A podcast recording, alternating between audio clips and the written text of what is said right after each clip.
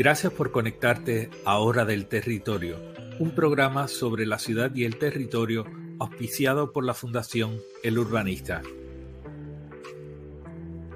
La Fundación El Urbanista es una corporación sin fines de lucro que tiene el propósito de desarrollar programas educativos en las áreas de planificación, ambiente, urbanismo y ordenación del territorio.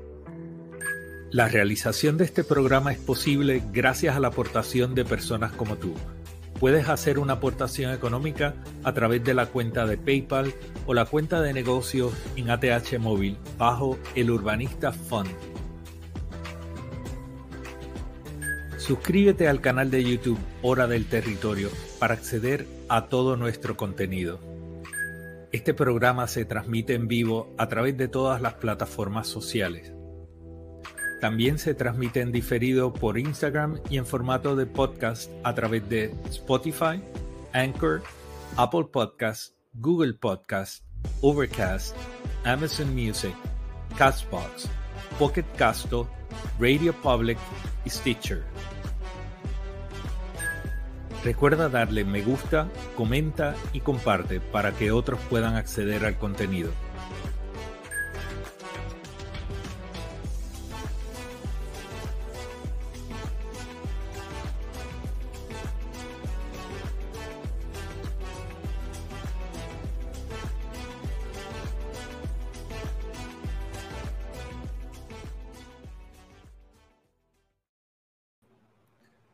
Hola gente, buenas noches. Gracias por conectarse a Hora del Territorio. Soy Pedro Cardona Roy, el urbanista, y estamos hoy en vivo y vamos a tener un par de invitados, pero primero déjame darle las buenas noches y saludar a Lourdes Pérez, a Bru, a Ivonne. Ivonne, enciende el, el micrófono, porque yo creo que no, digo, los audífonos que me dice la gente que se está escuchando. Así que Dolores, saludos. Luis Montalvo, Lidia, eh, ahí está Semilla Despierta, Judith Crespo de Calley, gracias Judith, saludos. Hay que tocar unos temas en Calley próximamente.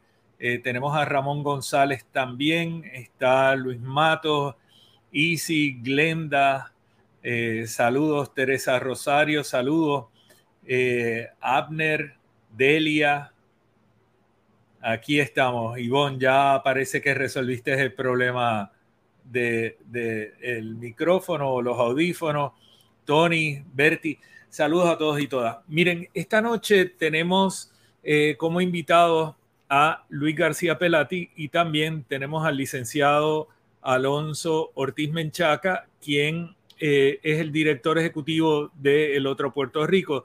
Luis García Pelati es economista y planificador y pues eh, ustedes lo han conocido, pasado presidente de la Junta de Planificación, un colaborador frecuente de este espacio y alguien que yo consulto mucho de todos los asuntos que día a día trabajamos, tanto a través del urbanista, ahora del territorio y en otros aspectos de mi práctica.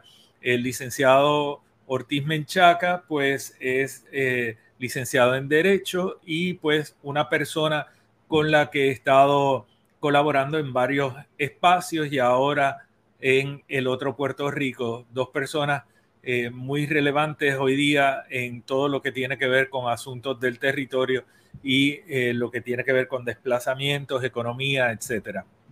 Así que sin más preámbulos, déjame darle la bienvenida a ambos por acá. Aquí tenemos a, a Luis. Saludos. Alonso, saludos. Buenas noches. Qué bueno que. Gracias. Gracias por sacar este tiempo para estar acá en Hora del Territorio. Hoy tenemos un, programa donde vamos a estar tocando múltiples temas. Les voy a pedir que por favor intervengan. Eh, como tenemos muchos temas, van a ver que nos vamos a mover más rápido que lo que ha sido habitual cuando hemos colaborado en otras ocasiones para poder cubrir todo lo que tenemos pendiente. Hay mucho, eh, el país últimamente como que produce más, crisis más rápido de lo que las producía antes o, estamos más despiertos y las vemos más. Eh, en estos días recientes se, se publicó, se anunció, ¿verdad?, de dos arrestos por el FBI, Producto de una investigación relacionada a lo que es el sector del Camino del Indio en el eh, área de las mareas en Bahía de Jobos, en Salinas. En este caso se arrestan a dos contratistas que estaban vinculados al depósito de relleno y a la eliminación de mangle, ocupando terrenos que son parte de los bienes de dominio público y además terrenos que le pertenecen al mar y a la reserva para favorecer a unas personas que les contrataron a ellos para que hicieran estas cosas. Esto pues llueve sobre mojado, ¿verdad? Llevamos casi dos años haciendo señalamientos en relación a esto. Primeramente hubo un vuelo de dron de el León Fiscalizador sobre este sector que alertaba sobre lo que estaba pasando. Luego yo publico una serie de fotografías históricas.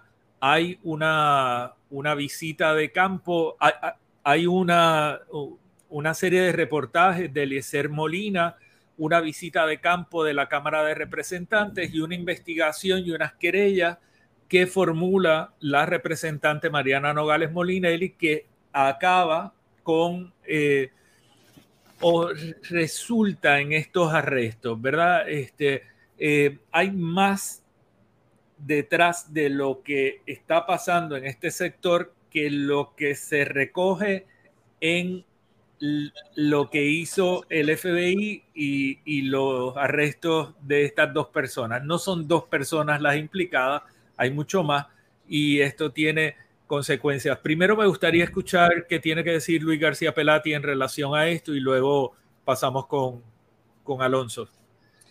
Mira, eh, verdaderamente es uno, bien positivo, ¿verdad? Porque entidades federales estén interviniendo y protegiendo eh, áreas naturales. Preocupante es que nuestras áreas naturales se estén impactando y no eh, exista una intervención por parte de el propio eh, departamento, el propio departamento de justicia. Yo estoy seguro que los federales necesitarían un poquito de ayuda porque si, si el gobierno se dedicara a atender estos asuntos, ellos a lo mejor no tendrían que estar entrando voy a decir algo que puede sonar especulativo, pero también es preocupante eh, porque pasó en el corredor ecológico, es que muchas de nuestras áreas naturales están asociadas también a un poco el mundo de la droga. Eh, y eso eh, es por lugares inaccesibles que permiten, ¿verdad? Todos sabemos que es un punto de entrada. No sé si la, entrada del FBI, tiene que ver con esto, pero desde el punto de vista de planificación era em, una mejor acción por parte de las oficinas del consorcio de permiso, ¿verdad? De Salinas, Villalba, eh, Calley, se me olvidó el municipio, Coamo. de eh, Coamo, de intervenir sobre estos asuntos. Luego vamos a, a este tema, pero otra vez la dificultad por la ley de permisos de poder estar anulando estos permisos. Y así es que de, alguna manera sí, sí alegre porque de alguna manera se están protegiendo los recursos naturales. Un poco triste porque me parece que el, el gobierno puede hacer más de lo que está haciendo el gobierno local. De acuerdo. Alonso, ¿cuál es tu reacción a esto? Bueno, yo creo que aquí hay dos asuntos, ¿no? Por un lado, sin duda, tenemos que celebrar el que alguien le está metiendo mano, por decirlo de alguna manera, a la situación que se estaba dando allá en Vallejo, ¿no? Eso, sin duda, hay que celebrarlo. Por otro lado, yo sí concurro con la perspectiva de que al menos yo siento mucha vergüenza por lo que está pasando y por lo que viene ocurriendo en el país, ¿no? Que es una constante federalización de, el, procesamiento de, cada vez más crímenes ante la inacción evidente del Departamento de Justicia de Puerto Rico y eh, con mucho más detalle, ¿verdad?, del secretario de Justicia, eh, eh, ¿no? Así que en ese sentido, pues es vergonzoso y me parece que hay que tomar cuenta de lo que decía acá el compañero, el compañero Luis García Pelati, de que se ha, trascendido en los medios de comunicación de que entre eh, todas las personas que tenían propiedades en, en, esa área, pues eran personas asociadas al narcotráfico.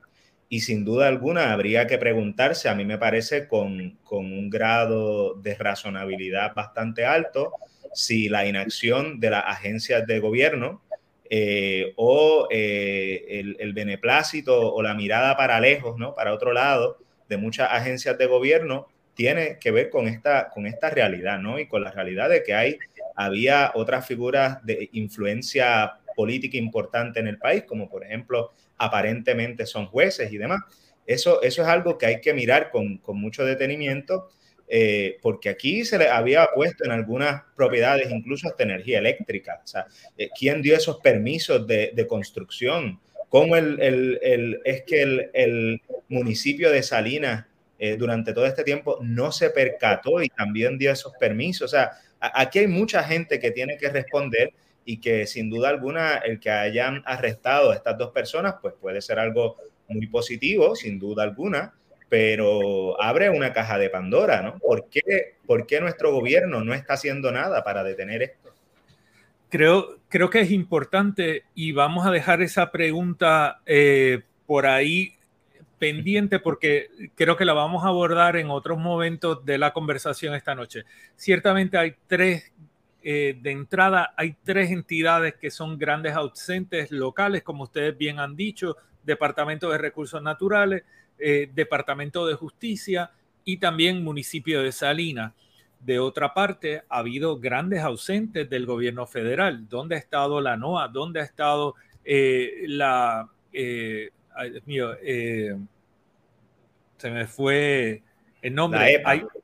la EPA. La EPA tenía que haber estado aquí. La EPA tuvo que haber actuado antes y no lo hizo. ¿Qué vínculos hay? ¿Qué, ¿Qué se esconde detrás de esto? ¿A quién se trata de proteger? Esas son cosas que tenemos que preguntarnos porque en Puerto Rico demasiado frecuentemente nosotros tenemos unos lazos que son los que hacen que no se puedan abrir los espacios, bien sea en el caso de Bahía de Jobo o en el caso de La Parguera, eh, como otros. Así que vamos a ver qué es lo que pasa de aquí en adelante. Luis, tú ibas a comentar algo. Sí, eh, escuchándote y, ¿verdad? Yo decía, ¿será que nuestras áreas naturales, además de pelear por, por garantizar su preservación, su restauración, ahora tienen la, la, la carga del narcotráfico y eso hace que nadie, nadie intervenga? Bueno, eh, es posible. Yo creo que nosotros tenemos que eh, ver cosas muy obvias, ¿no? Este es uno de los lugares donde se han construido la mayor cantidad de muelles en los pasados años y tenemos propiedades que tienen cuatro y cinco muelles. ¿Para mm. qué se necesitan cuatro o cinco muelles? No tienen embarcaciones en ellas todo el tiempo. ¿Por qué mm. yo necesito tener unos muelles en estos lugares? Y, esos muelles se construyeron sin permiso, rellenando y haciendo 20 mil cosas. Pero pasando a otro tema, eh, nosotros vimos recientemente esta noticia, ¿verdad? Que es una noticia que se publica en el periódico El Vocero y que habla de el interés de encaminar una enmienda a la ley de procedimiento administrativo uniforme con el fin de que el reglamento conjunto no tenga que estar en cumplimiento con los requisitos de la ley del EPAU y así si existiera algún tipo de incumplimiento procesal que no limite la aplicación del reglamento conjunto de tal forma que se pueda tener eso que llaman la estabilidad en el sistema de permiso. Eh, a mí me llamó mucho la atención esta, esta noticia. Bueno, yo, yo, voy a comentar porque me parece una barbaridad, porque eh, la noticia sale con la foto del presidente de la Junta de Planificación, que es la, la persona que preside una entidad que viene perdiendo casos y que parecería insinuar, ¿verdad? Y yo creo que es el error de, de que el que pierde el caso va a la legislatura a pedirle cómo mantener un reglamento conjunto nulo vigente. ¿Y por qué digo esto? Para algunos, ¿verdad? Yo creo que he estado aquí en la hora del territorio, pero en la sala de, de Anthony Cuevas, los abogados de la Junta de Planificación dijeron que, que, ellos sabían que el reglamento conjunto era nulo. Se lo, se lo van a, a reconocer al, al, al, juez Cuevas pero dicen que ellos entienden que la Junta tiene la capacidad de mantener vigente un reglamento que sea nulo. Entonces, cuando yo había escuchado esto hace más de ocho meses atrás, resulta que esta es la culminación. Es un intento de decir, bueno, si, si una agencia, esto hay que verlo no solamente con el reglamento conjunto, sino, sino lo que significa para el país. DACO pudiera establecer un nuevo reglamento y si tiene unos incumplimientos procesales, ese reglamento se mantiene vigente aunque sea nulo. Eh, yo creo que hay unos asuntos que aquí son incompatibles con unas determinaciones que ha tomado el Tribunal Supremo con anterioridad, ¿verdad? Yo no soy abogado, pero sí he estado leyendo. Y lo, y lo que estaría pasando aquí es que el gobierno nos pudiera imponer reglas si a lo mejor no son, tienen pequeñas equivocaciones. Y esto sí es una barbaridad, más allá del reglamento conjunto. Alonso, ¿cuál es tu reacción? Pues nada, que yo cada día que pasa en este país me pregunto, bueno, ¿qué fue lo que yo aprendí en la escuela de derecho, no? Eh, porque es que cada día la constitución de este país eh, la, la, más por el piso y simplemente eh, cada día se demuestra que vale cada día menos, ¿no? O sea, acá hay una determinación del Tribunal Supremo de que este reglamento conjunto es nulo, lo que quiere decir, para que nos entendamos, nulo quiere decir que nunca existió, es decir, que nunca, nunca es como si nunca se hubiese escrito y nunca se hubiese aprobado, punto, es nulo, no existe. Eh, y ellos están, el gobierno se está planteando eh, irse por encima del el Tribunal Supremo, que está actuando dentro de sus facultades constitucionales, y decir, aunque el reglamento no exista, porque eso es lo que implica que sea nulo, nosotros vamos a implementarlo. Aunque el Tribunal Supremo lo que determinó es que básicamente esto se tiene que hacer como que nunca se aprobó, nosotros lo vamos a implementar y vamos a aprobar legislación para darle la vuelta a la determinación del Tribunal Supremo de Puerto Rico, claro, porque sabemos que esto beneficia también a unos sectores económicos eh, y políticos muy particulares en el país, ¿no? Aquí hay eh, me parece que unos intereses bastante poderosos detrás, que ya los conocemos, estoy seguro que más adelante hablaremos de todo esto, pero sin duda alguna, esto es una afrenta contra otra más, contra nuestra constitución y que simple y sencillamente el gobierno quiere aplicar medidas de manera tiránica, ¿verdad? Y que aunque no exista la ley ni existe el reglamento, lo vamos a implementar porque nos da la gana. Es terrible. Sí. Yo, yo creo que también esto eh, muestra, y, y, tal vez cuando presenté este caso no, no hablé de todos los pormenores, ¿verdad? Porque esa noticia del vocero también apunta a que aquí está envuelta la vicepresidenta de el, la Cámara de Representantes hasta muy poco, Gretchen Howe, junto a Villafañe, quienes son... Senadora, senadora, son senadores. Perdón, la, la senadora. Eh, y entonces ella, junto a Villafañe, son autores de esta medida.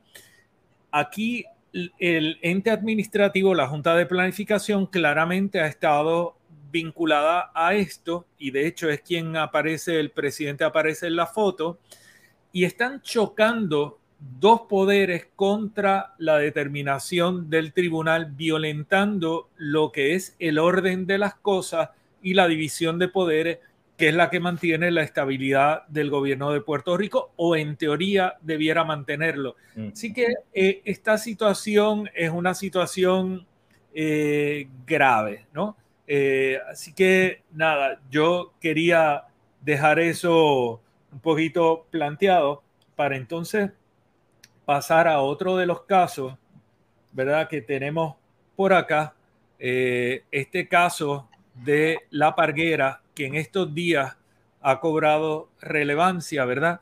Eh, porque se han, se han señalado principalmente de parte de Eliezer Molina una serie de construcciones y ampliaciones dentro del agua de lo que se llama técnicamente las casetas de la parguera y eh, esta área eh, no solamente eh, tiene la presión de desarrollo y de construcción dentro de áreas de mangle, etcétera, sino que ha tenido una presión muy grande por este tipo de evento multitudinario de lancheros que llegan allí en fines de semana y tenemos una gran cantidad de personas llegando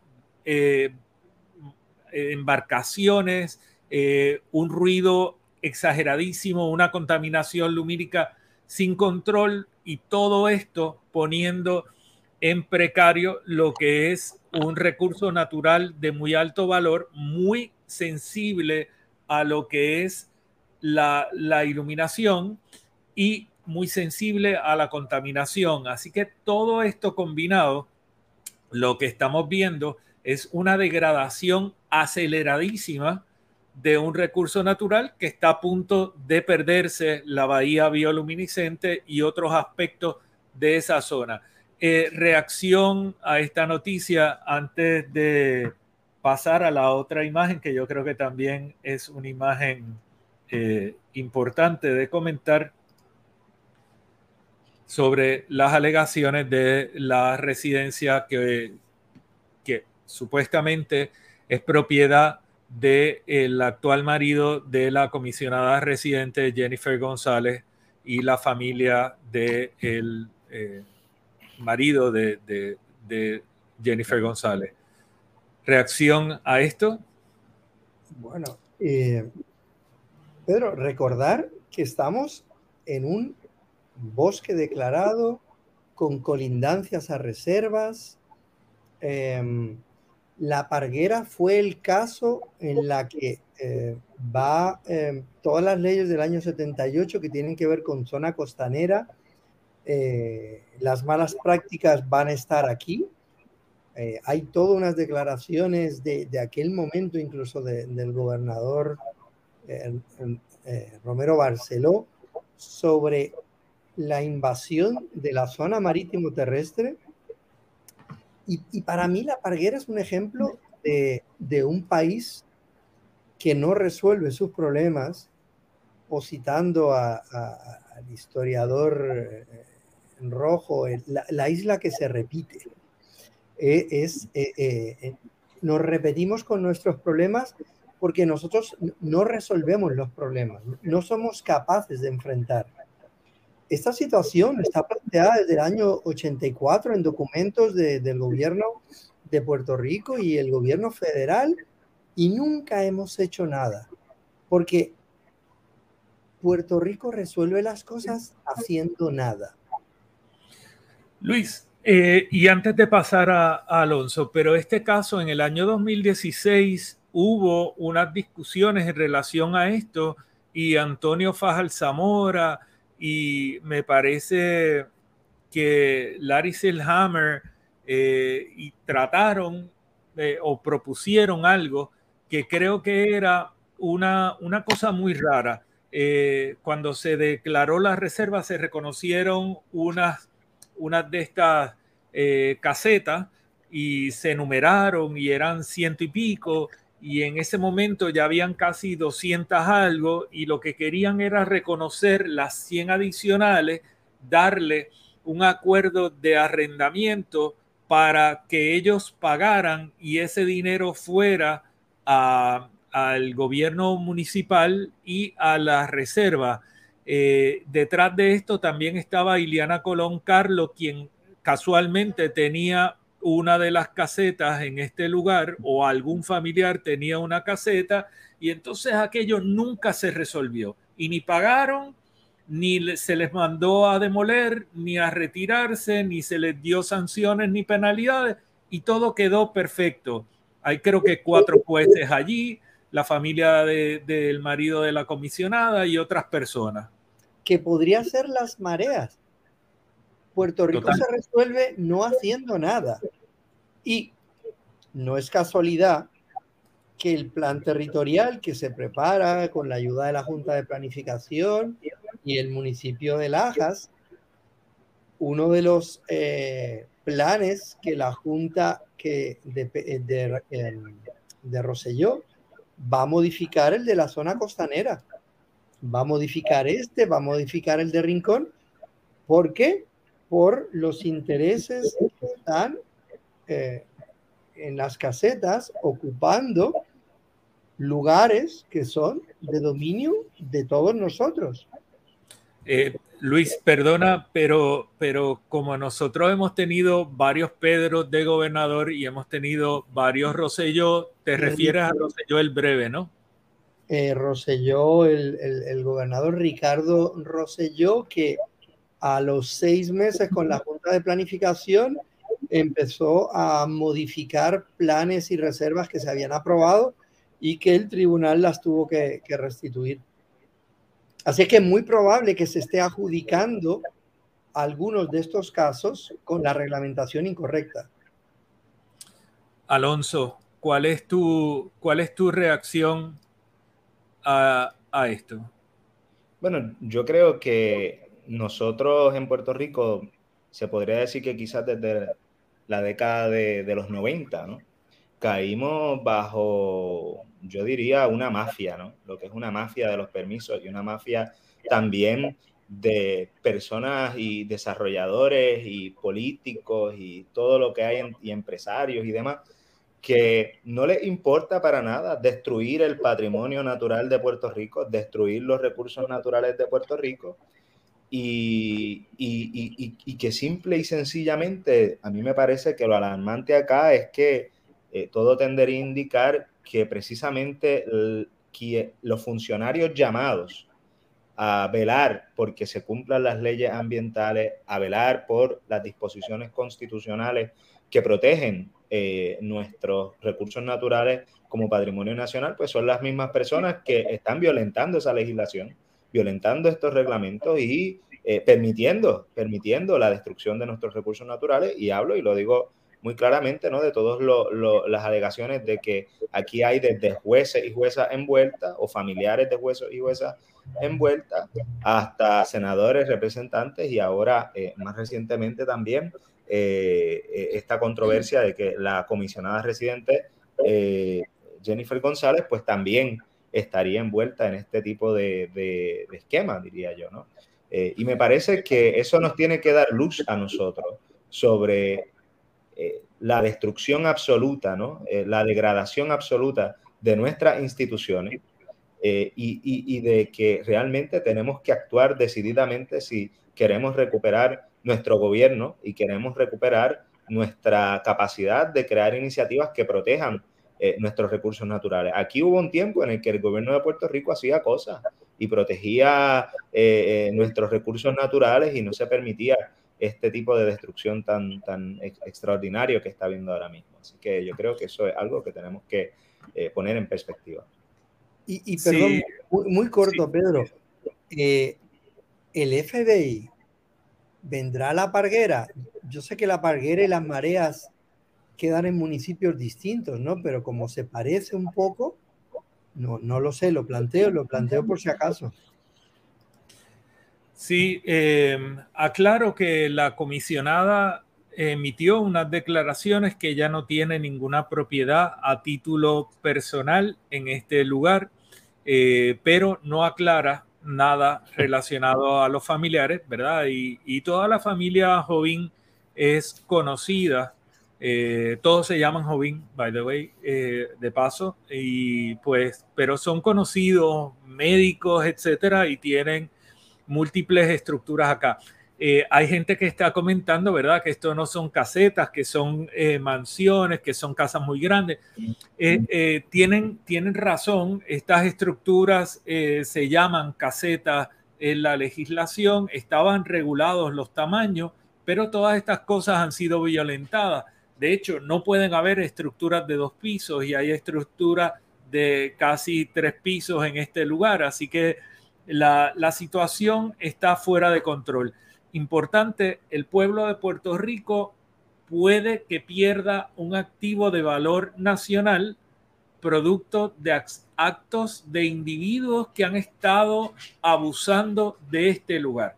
Así que unas personas, incluso jueces, han estado poniendo en precario la estabilidad de este recurso y un valor y activo de todos y todas. Así que yo creo que es algo eh, bastante preocupante eh, que tenemos aquí.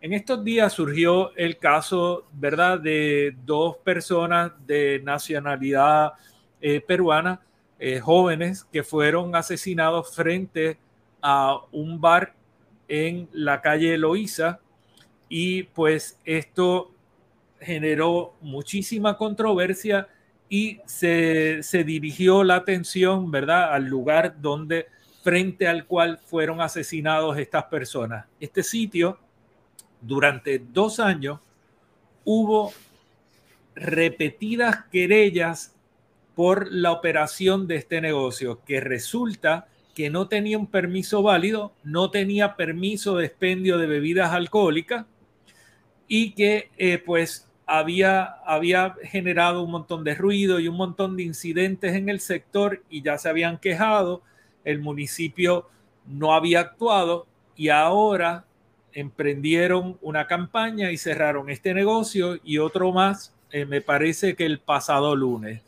Eh, esta es una situación muy seria, pero a mí me llama la atención las declaraciones del municipio de San Juan, ¿verdad? Que dice que ellos querían haber actuado en relación a este caso, pero que se ven imposibilitados porque no existen recursos administrativos para poder corregir una deficiencia o unos incumplimientos o unas operaciones ilegales dentro de su territorio.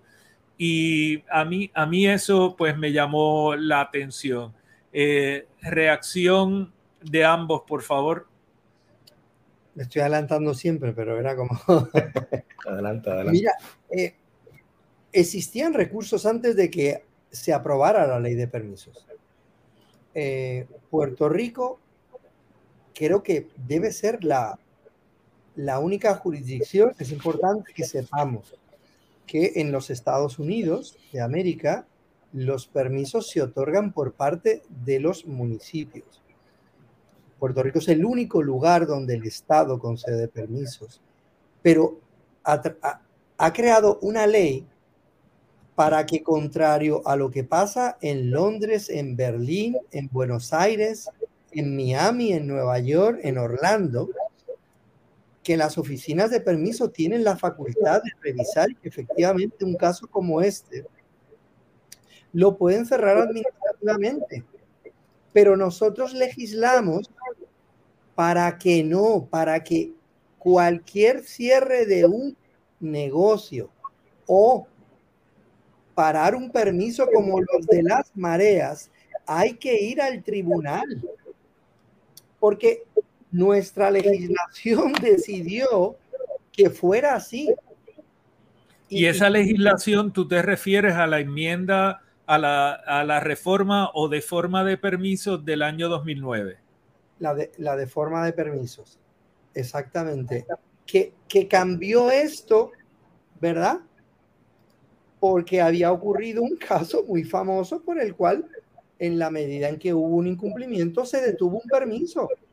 Y esto es lo que pasa en cualquier lugar del mundo y debería ser así. Yo estaba sorprendido que eh, un ex vicepresidente de la Junta, de, que estuvo recientemente, eh, señaló en redes que esto no puede pasar. Eh, creo que el propio municipio estaba reclamando Así que yo lo que pensaría es que el presidente de la Cámara o el presidente del Senado deben iniciar un proceso de enmienda a la ley de permisos para permitir que, los, que una vez una agencia administrativa entiende algo no está y se incumplió, un negocio se puede cerrar o un proyecto se puede parar.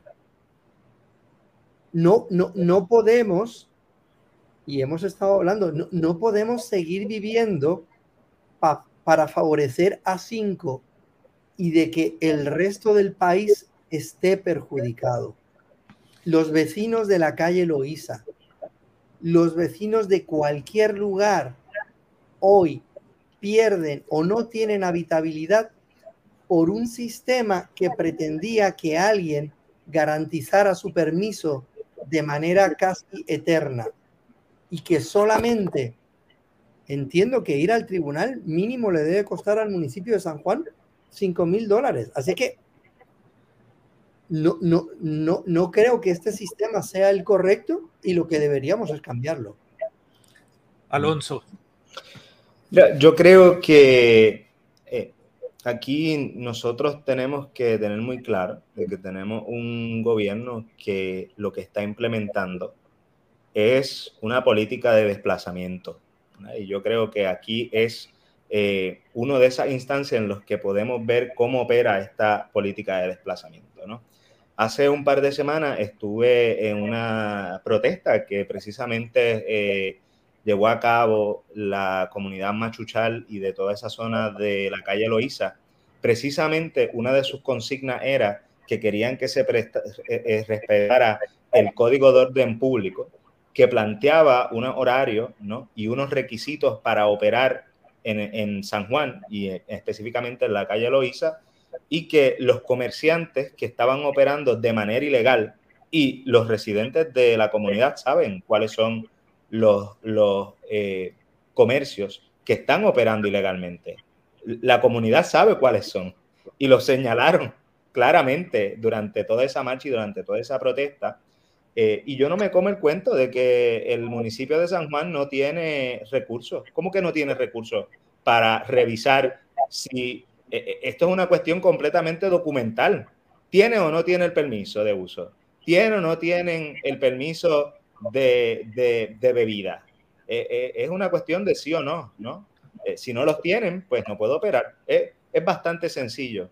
Pero claro, como acá lo que estamos viendo es un proceso de gentrificación en el que solo las personas que eh, tienen capacidad económica o que donan a las campañas políticas o que son ley 22 o que son extranjeros multimillonarios, son las personas a las que le vamos a abrir la puerta de par en par y a todo el resto de las comunidades y los puertorriqueños y puertorriqueñas les vamos a hacer la vida imposible precisamente para que se tengan que ir y entonces esta sea la gente que opere y que gobierne de facto en todos estos lugares, pues eh, eh, no importa la comunidad, no importa lo que pase ¿no? Eh, en, la comunidad, ni, las vicisitudes, ni las amarguras, ni, ni, las molestias que se le cause a la comunidad. Y eso es lo que estamos viendo acá y eso es lo que estaba sucediendo con Emoji, ¿no? la comunidad sabía de sobra hace tiempo que este comercio estaba operando de manera ilegal y el municipio también lo sabía hace dos años y no hicieron nada. Entonces se sentaron sobre esta información y hay que investigar por qué, quiénes trabajaban allí, quiénes eran los dueños eh, eh, y cuál es la operación que está ocurriendo en la calle Loíza, que mientras se desplaza a los vecinos, por un lado, por el otro se les permite a otros andar como si esto fuera el viejo oeste. Y yo creo que eso es lo que hay que mirar aquí, ¿no? En ese sentido. Sí. Yo, yo creo, Luis apuntaba, ¿verdad?, a algunos de los asuntos que surgen directamente de la ley de reforma de permiso o de forma de permiso, eh, que eliminaron los foros administrativos, eso hace que la capacidad administrativa de los municipios para intervenir sobre estos casos es reducida, pero también el regreso al centralismo que se promueve a través de la enmienda que se aprueba en el año 2017 a, la reforma de permisos, la ley 19 de 2017, pues eh, eso hace que hay mucho proceso que se volvió a centralizar, ya no está en el municipio, el municipio ni siquiera sabe exactamente quién dio y bajo qué condiciones se otorgaron los permisos, porque los concede ahora una OPE, que es un ente que no tiene conocimiento de lo local, y eso hace que la, la situación se dificulte. Luis mencionaba al pasado vicepresidente José Valenzuela de la Junta de Planificación, quien mencionó en la red LinkedIn que aquí había un problema de, que no, no habían foros donde se pudiera corregir un asunto que se sabía que estaba mal y también el director de lo que era la división de geología e hidrología de la Junta de Planificación en un planteamiento que hace a través de eh, Facebook. Eh, Sixto, el apellido del... Serrano. Creo que Serrano. No, no es Serrano. No, eh, Machado, Sixto Machado. Ah. él hizo un planteamiento en relación a, ese mismo asunto, ¿no? sin embargo, no, no ha habido una acción para corregir ese aspecto de la ley de reforma de permiso. Aquí estamos, eh, la alcaldesa de Salinas decía, me gustaría, pero es que no puedo, porque es que ese permiso, yo no tengo jurisdicción. Julio Roldán en Aguadilla dice, a mí me parece que hay unas cosas que están mal, pero yo no puedo hacer nada. El alcalde de Rincón y otros han expresado cosas similares. Se lavan las manos. Bueno, sí, y, hay posibilidad de hacer cosas porque el alcalde O'Neill de Guaynabo se paró de frente a una planta de asfalto que se eh, pretendía desarrollar en el barrio Guaraguao de Guaynabo y dijo que no va y no fue. Este, así que eh, eh, depende mucho de la voluntad, pero hay dificultad también procesal. Vamos a parar un segundito para hacer una, una pausa y organizar unas cositas y volvemos para acá enseguida. Vamos, vamos de vuelta en un momento. Suscríbete al canal de YouTube Hora del Territorio para acceder a todo nuestro contenido. La realización de este programa es posible gracias a la aportación de personas como tú. Puedes hacer una aportación económica a través de la cuenta de PayPal o la cuenta de negocios en ATH Móvil bajo el Urbanista Fund. Recuerda darle me gusta, comenta y comparte para que otros puedan acceder al contenido. Estamos de vuelta por acá y tenemos aquí a, Luis García Pelati, también tenemos al licenciado eh, Ortiz Menchaca. Este caso lo vamos a pasar muy, muy rápido porque quisiera pasar a eh, lo que ha estado publicando el otro Puerto Rico eh, en relación al estudio de Foundation for Puerto Rico. Eh, pero en el caso reciente, ¿verdad? De que se cayó parte del techo de la tarima norte de El Escambrón.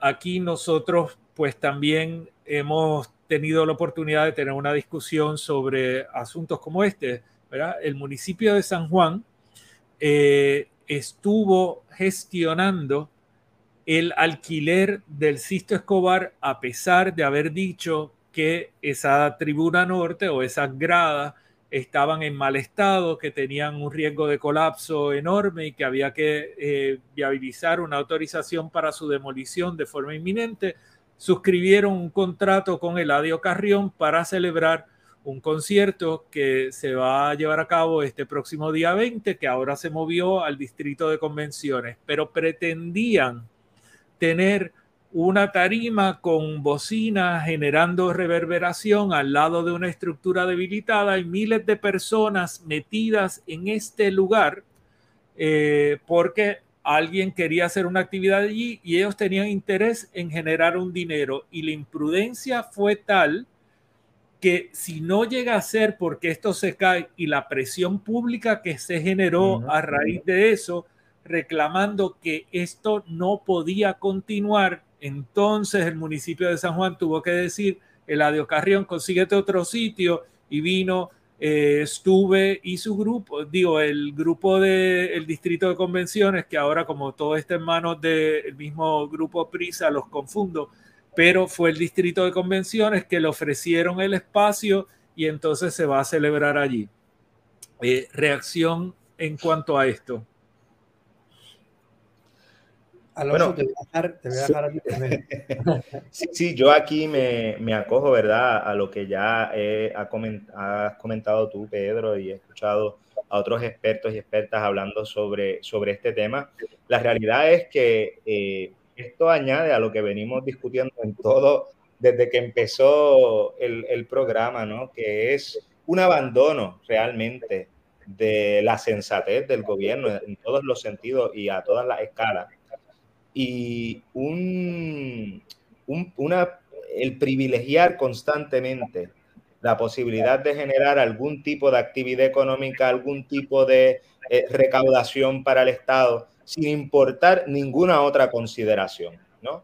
Destruimos las reservas en Salinas y no hacemos nada por eso, porque pues, ahí hay gente importante y cualquier otra consideración pues pasa un segundo plano. Lo mismo en La Parguera, lo mismo en Emoji, y, lo mismo vemos aquí, ¿no? O sea, era evidente que, que esta estructura eh, no estaba apta eh, ni para ser utilizada ni para estar realizando eventos alrededor de esta estructura. Pero bueno, como el billete de por medio, pues es, había disposición de autorizar esto, aunque pusiera en peligro la vida de miles y miles de personas. Realmente yo creo que hay cosas que, ¿verdad? Al menos desde mi perspectiva, son difíciles de analizar, simplemente son eh, estupideces, o sea, son, son cosas que uno no puede entender ni, explicar honestamente. Sí, de acuerdo, Luis. Mira, yo, creo que, que, esto puede ser como que el, el país se nos cae encima. Las gradas son un poco un problema de infraestructura esas gradas se saben que son inestables por lo menos desde hace más de cinco años.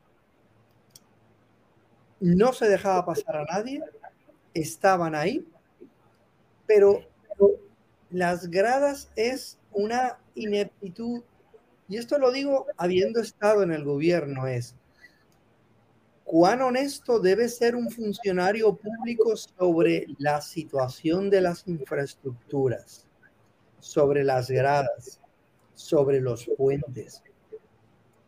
¿Cuán seguro podemos estar de que circulamos por carreteras que hay un funcionario público que, sabe alguna información que no ha dicho? estas gradas, de verdad, no sabíamos que iba a pasar esto. Yo, yo a veces tengo miedo con las represas. Eh, controlamos las represas, controlamos nuestros puentes. Eh, eh, es obvio que el municipio no hizo su trabajo y estuvo a punto de tener un desastre porque yo mi hijo practica fútbol allí, yo estoy muchos de los días allí y, eso pudo ocurrir y, hay atletas eh, practicando en, el Sisto, en el Sisto Escobar, o sea, esto pudiera haber sido eh, una tragedia. Y los funcionarios públicos están para evitar este tipo de situaciones. Correcto. Eh, hace, hace años llevamos persiguiendo el unicornio azul de Silvio Rodríguez, que es agilizar los permisos. Eh, y aquí quería pasar eh, como último tema a lo que es el, el, asunto ese, la meta aspiracional de agilizar los permisos, que yo creo que todo el mundo está de acuerdo. Pero aquí tenemos una reseña, yo estaba buscando la más reciente del anuncio del cambio al Single Business Portal que se hizo esta semana y me encontré con 32 noticias desde el año 2009 de eventos donde se busca o se anunciaba, ¿verdad? Que se había encontrado la receta para agilizar los permisos. Y aquí hay una de la redacción de Cinco Millas del año 2019, hay otra noticia del año 2021, una columna de José Izquierdo Encarnación, y hay una reseña de enero del año 2023 donde Sidre dice que ya encontró la fórmula para resolver y agilizar los permisos. Eh, pero habían treinta y pico de noticias adicionales sobre el mismo asunto. Sin embargo, no agilizamos los permisos.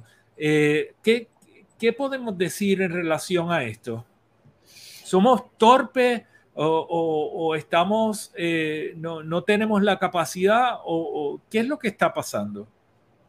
Yo creo que es la, la, famosa frase de Einstein de, de, que hacemos lo mismo y pretendemos cambios distintos.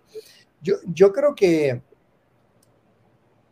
voy a decir una cosa muy fuerte. Hay, hay, un gran desconocimiento por los funcionarios públicos actuales sobre cómo opera la planificación y los procesos de permisos. Por lo tanto, tienen una dificultad para encontrar una solución. creo que, Pedro, acabo de ver que, el, presidente de la Cámara acaba de sacar una, em, algo sobre una ley de permisos también para agilizar. Y yo decía, son cosas que no sirven para nada porque nadie ha ido a la profundidad. Hemos montado un sistema hecho a la medida de los desarrolladores. Los desarrolladores montaron la ley de permisos, se fueron al bufete este famoso allí en Torrey, pactaron esta, esta ley, tienen lo que querían y se llevan quejando porque no funciona, porque, como yo le he dicho a mucha gente, dime qué permiso no ha salido grande en este país. Todos salen. Aquí los grandes perjudicados son la pequeña y la mediana empresa, que nunca se le ha hecho caso, y el Centro Unido de Tallistas, ¿verdad? Una entidad buena, pero por alguna razón no llega al más allá. Y estamos diciendo cosas que no tienen sentido. Y lo del Single Business Portal, yo creo que desde que lo han establecido, lo han estado criticando en señalamientos pero el desconocimiento es tanto que el Single Business Portal incumple con leyes. Y voy a decir una. Hay una ley que estableció que el caño Martín Peña es el ente responsable y debe ser consultado por las oficinas de permiso. El sistema no está diseñado para que el caño Martín Peña omita los comentarios que por ley son requisitos. Y no lo han hecho no porque tengan algo contra el caño, es que no tienen el conocimiento. Estamos gobernados por gente que no tiene el conocimiento sobre las materias. Tan fuerte como eso. Por eso es que no van a lograr cambiar nada, no saben lo que están haciendo. Alonso. Yo, yo quiero ser breve, ¿verdad? Yo creo que me parece que es evidente que la situación eh, con la, lentitud para obtener permisos de, para operar en Puerto Rico y, para construcción y todo esto, pues es algo que lleva décadas, como muy bien tú eh, eh, planteaste anteriormente, ¿no, Pedro? Pero la, la realidad es que yo creo que hay que recordar, y apoyando lo que decía Luis en ese sentido, es que eh, aquí hubo un, momento en, Puerto Rico que tenemos que recordar que causó gran daño a la gestión de nuestras agencias públicas y esa fue la ley 7, ¿no? La ley 7 eh, sacó a muchísimos empleados de carrera, ¿no? Y también eh, transitorios, pero que llevaban muchos años trabajando en nuestras agencias. y eso, sin duda alguna, causó que todo ese conocimiento histórico de la agencia y todo ese, eh, como se dice en inglés, know-how, ¿no? Ese conocimiento de cómo operan las cosas y cómo se puede lograr que las cosas operen, pues se fue perdiendo en muchas de nuestras agencias y se sustituyó mucha de esa gente con gente de, por puestos de confianza que cuya eh, eh, atributos más, más destacados es haber hecho eh, campaña con el político de turno, con la administración de turno, y se ponían batatas políticas que, como muy bien planteaba eh, eh, Luis, pues no tienen el, el, conocimiento, ¿no? no saben cómo hacerlo, ni tienen ningún tipo tampoco de vocación pública, ¿no? de, de vocación de servicio público. Yo creo que eso también es un problema que, que, a veces no lo discutimos suficiente, pero que va a ese asunto de que en muchas de nuestras agencias se ha dilapidado el conocimiento histórico de la agencia, el conocimiento de cómo operan las cosas en la agencia y de qué cosas se pueden, no se puede hacer y cuáles hay que cambiar. Y eso, sin duda alguna, pues al final pasa factura. Claro, eh, creo que ese es un aspecto fundamental. A mí me levanta mucha sospecha que se esté eh, pensando hacer una reforma de permisos y que la Cámara de Representantes esté llevando ese esfuerzo y no consulte a una de las personas más conocedoras de ese tema, que lo es Luis García Pelati. Entonces, eh, el, el, que esto surja, un proyecto de ley sin haber consultado a los que son los expertos, que en Puerto Rico son tres, eh, pues tiene todas las características de ser o un encargo o una cosa que no va a servir su fin. Así que eh, una, una pena. El otro Puerto Rico ha estado haciendo un trabajo extraordinario en cuanto a, alertar sobre ciertos asuntos, pero también digerir asuntos muy complejos y ponerlos al alcance de la ciudadanía, enlazando eh, quiénes son los responsables, con quiénes son los afectados y posibles soluciones. Y en estos días, luego de la publicación del reciente estudio eh, que, sale eh, preparado por Foundation for Puerto Rico sobre el alquiler a corto plazo, pues hacen una publicación muy muy contundente. Y me gustaría hablar de esto con ustedes dos porque creo que tiene mucho valor para todos nosotros. Alonso, eh, te pido que vayas aquí primero y nos expliques un poquito sobre esto. Claro que sí. Gracias, eh, Pedro, por, por, la oportunidad. Mira, eh, Foundation for Puerto Rico publicó recientemente, si mal no recuerdo, fue el lunes de esta semana que salió publicado un estudio sobre eh, la crisis de vivienda en Puerto Rico. Un poco, eh, según ellos, ¿verdad? Lo que querían era dar luz sobre cuáles eran las causas de la crisis de vivienda en Puerto Rico.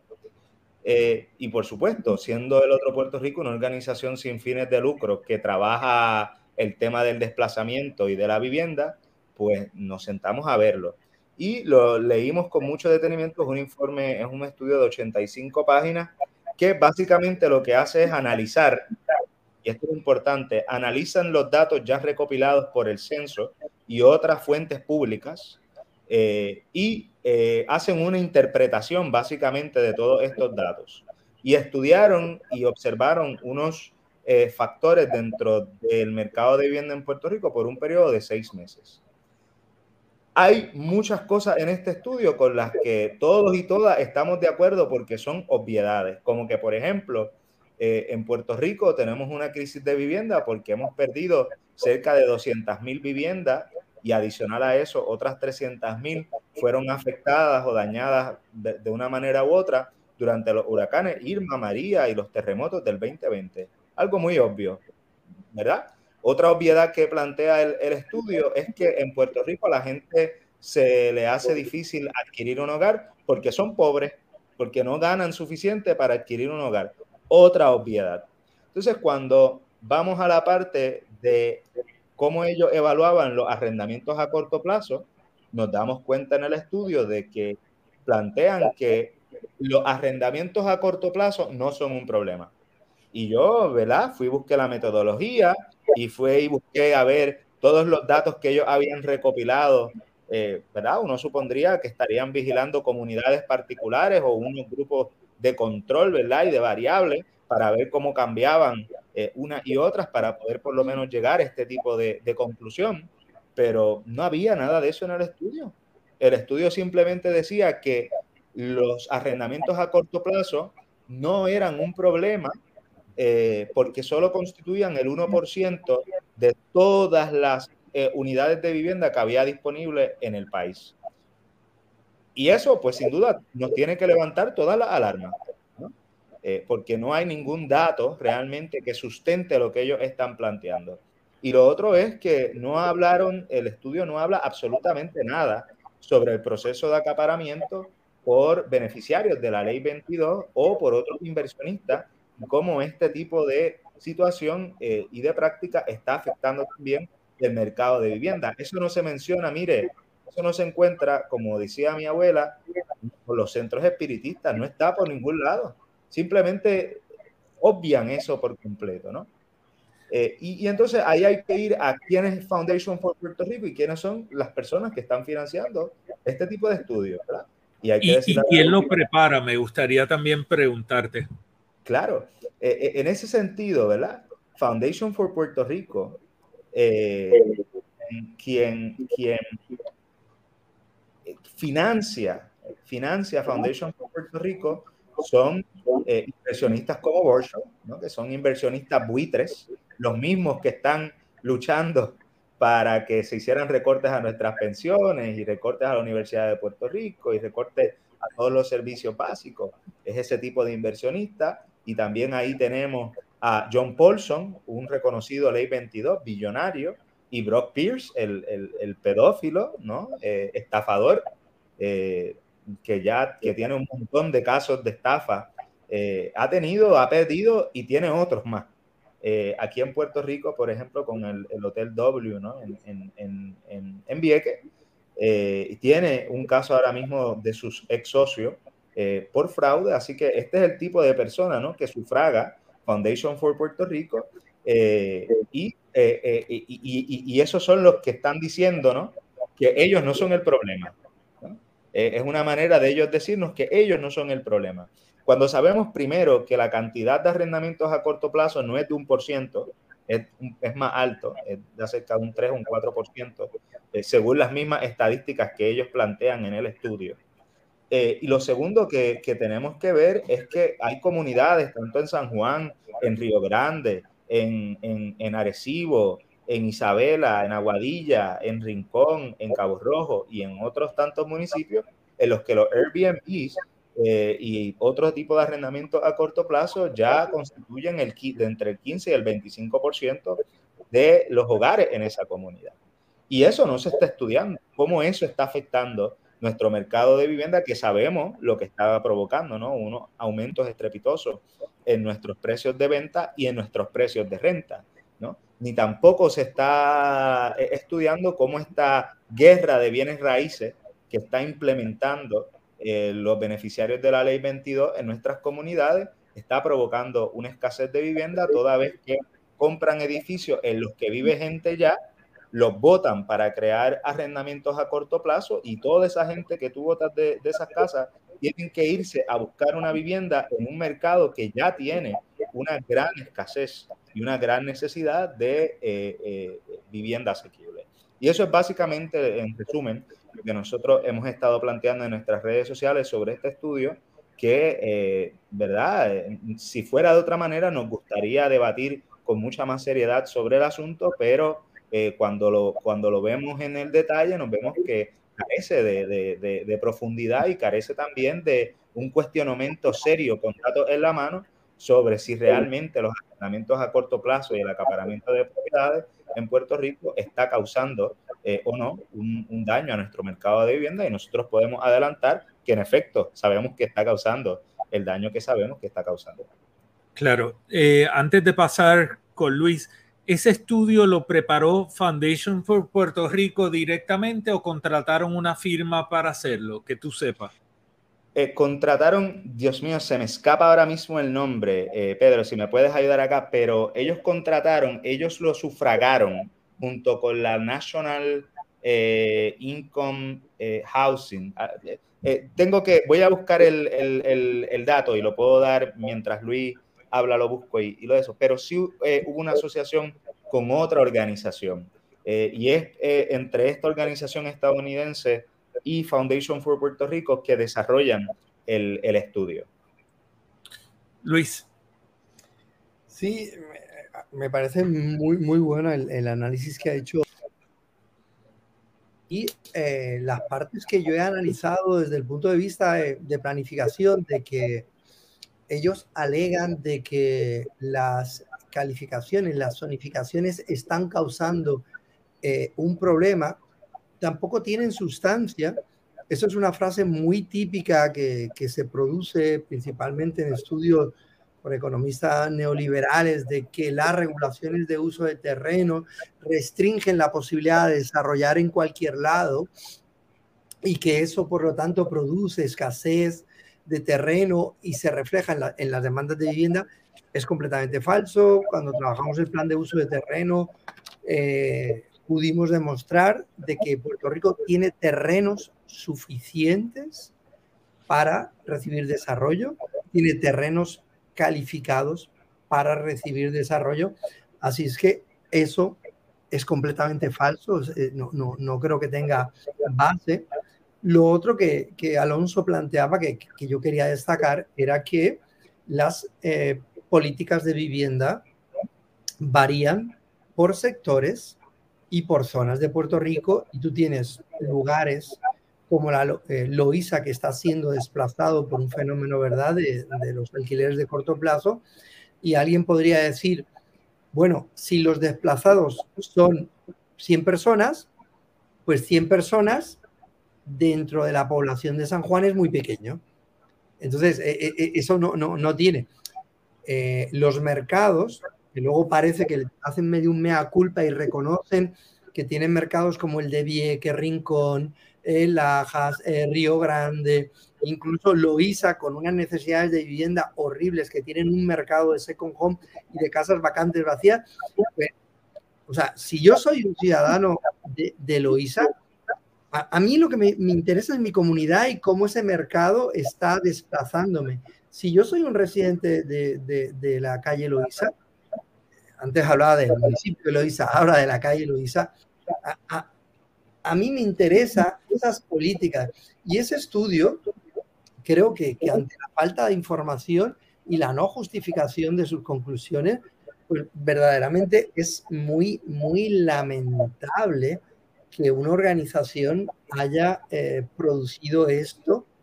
Y he visto un par de reacciones de compañeros serios que han leído el documento y de verdad deja mucho que desear y eh, como muy bien dijo Alonso, eh, no tienen base metodológica para llegar a las conclusiones a las que llegan. Claro. Eh, Pedro, wow. discúlpame, es que, es que eh, busqué mientras hablaba Luis lo, la información de la que hicimos referencia ahorita. esto se sufragó, este estudio, con una subvención, en parte, con una subvención de 40 mil dólares de la National Association of Latino Community Asset Builders, eh, que, eh, ¿verdad? En, ese sentido, pues es una, una asociación que está más asociada a intereses comerciales de los latinos en los Estados Unidos y de, conglomerados eh, de, de empresarios en los Estados Unidos latinos, por supuesto. Así que yo creo que eh, de quién viene es, tan importante como lo que dice el estudio, ¿no? Esto es como la empresa Monsanto, que ellos mismos hacen eh, estudios para decir que ellos no están causando ningún daño ambiental, ningún eh, desastre ambiental, ¿verdad? Monsanto, imagínense eso, ¿verdad? ¿qué, ¿Qué tipo de validez podría tener que Monsanto diga que ellos no están generando ningún tipo de desastre ambiental? Bueno, pues eso es lo que están haciendo los Ley 22, ¿no?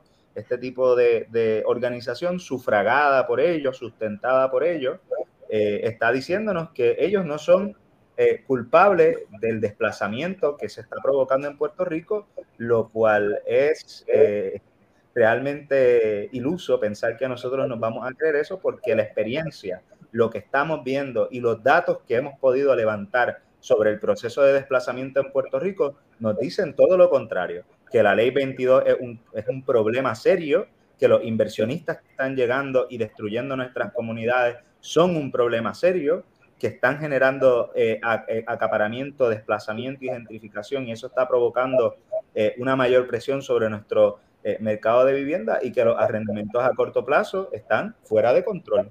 Están fuera de control y que en un solo año, entre 2021 y 2022, crecieron un 28%, lo cual bajo los números que tenemos ahora, nos pondría con aproximadamente 50 mil eh, arrendamientos a corto plazo, unidades de vivienda arrendadas a corto plazo, en un periodo de cuatro años más, 50 mil. Y si seguimos esa tendencia, en cuatro más ya serán 100 mil, ¿no? Con todo lo que eso va a implicar para nuestro mercado de vivienda. O sea, no es poca cosa de lo que estamos hablando. Muy corto, muy corto, Pedro, muy corto. Y lo que está diciendo Alonso está validado por estudios que se han hecho en Boston, en San Francisco, en París. O sea, eso sí está eh, validado. E-, era lo que quería decir.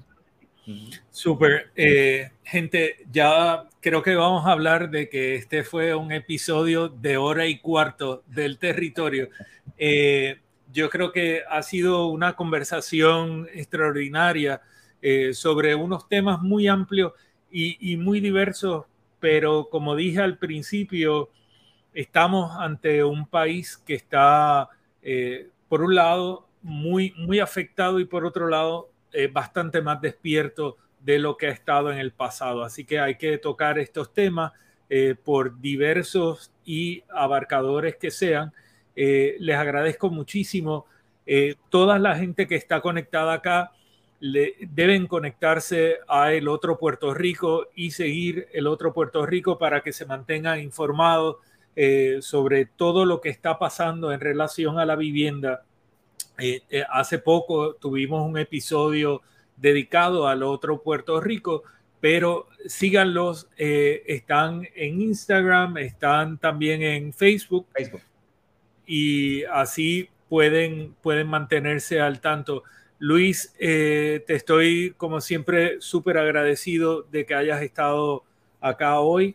Eh, invito a todo el mundo, eh, particularmente la gente de la zona oeste y del área central de Puerto Rico, a que me acompañen este próximo sábado 20 de mayo a las 7 de la noche en el Teatro Benito Fred de San Sebastián, donde estaremos haciendo una proyección de la película del documental La planificación en Puerto Rico, logros y retos de la cineasta Sonia Fritz. Esta actividad está eh, auspiciada por la Asociación de Documentalistas de Puerto Rico y la Casa Pepiniana. Así que este sábado a las 7 de la noche vamos a estar allí luego de la proyección vamos a tener un conversatorio sobre esta esta producción, ¿verdad? Y la planificación en Puerto Rico. También, como ya anuncié, próximamente vamos a estar proyectando la planificación en Puerto Rico a través de todas las plataformas y redes sociales del urbanista y hora del territorio. Así que próximamente les vamos a anunciar fecha y espero que se conecten y posiblemente tendremos también un conversatorio al final para cualquier pregunta que la gente tenga. Alonso, Mil gracias, Luis. Nos vemos pronto. Gente, mil gracias por conectarse a Hora del Territorio hoy y todos los jueves.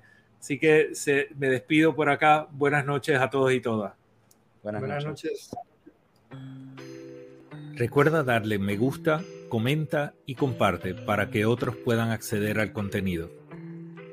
Suscríbete al canal de YouTube Hora del Territorio para acceder a todo nuestro contenido.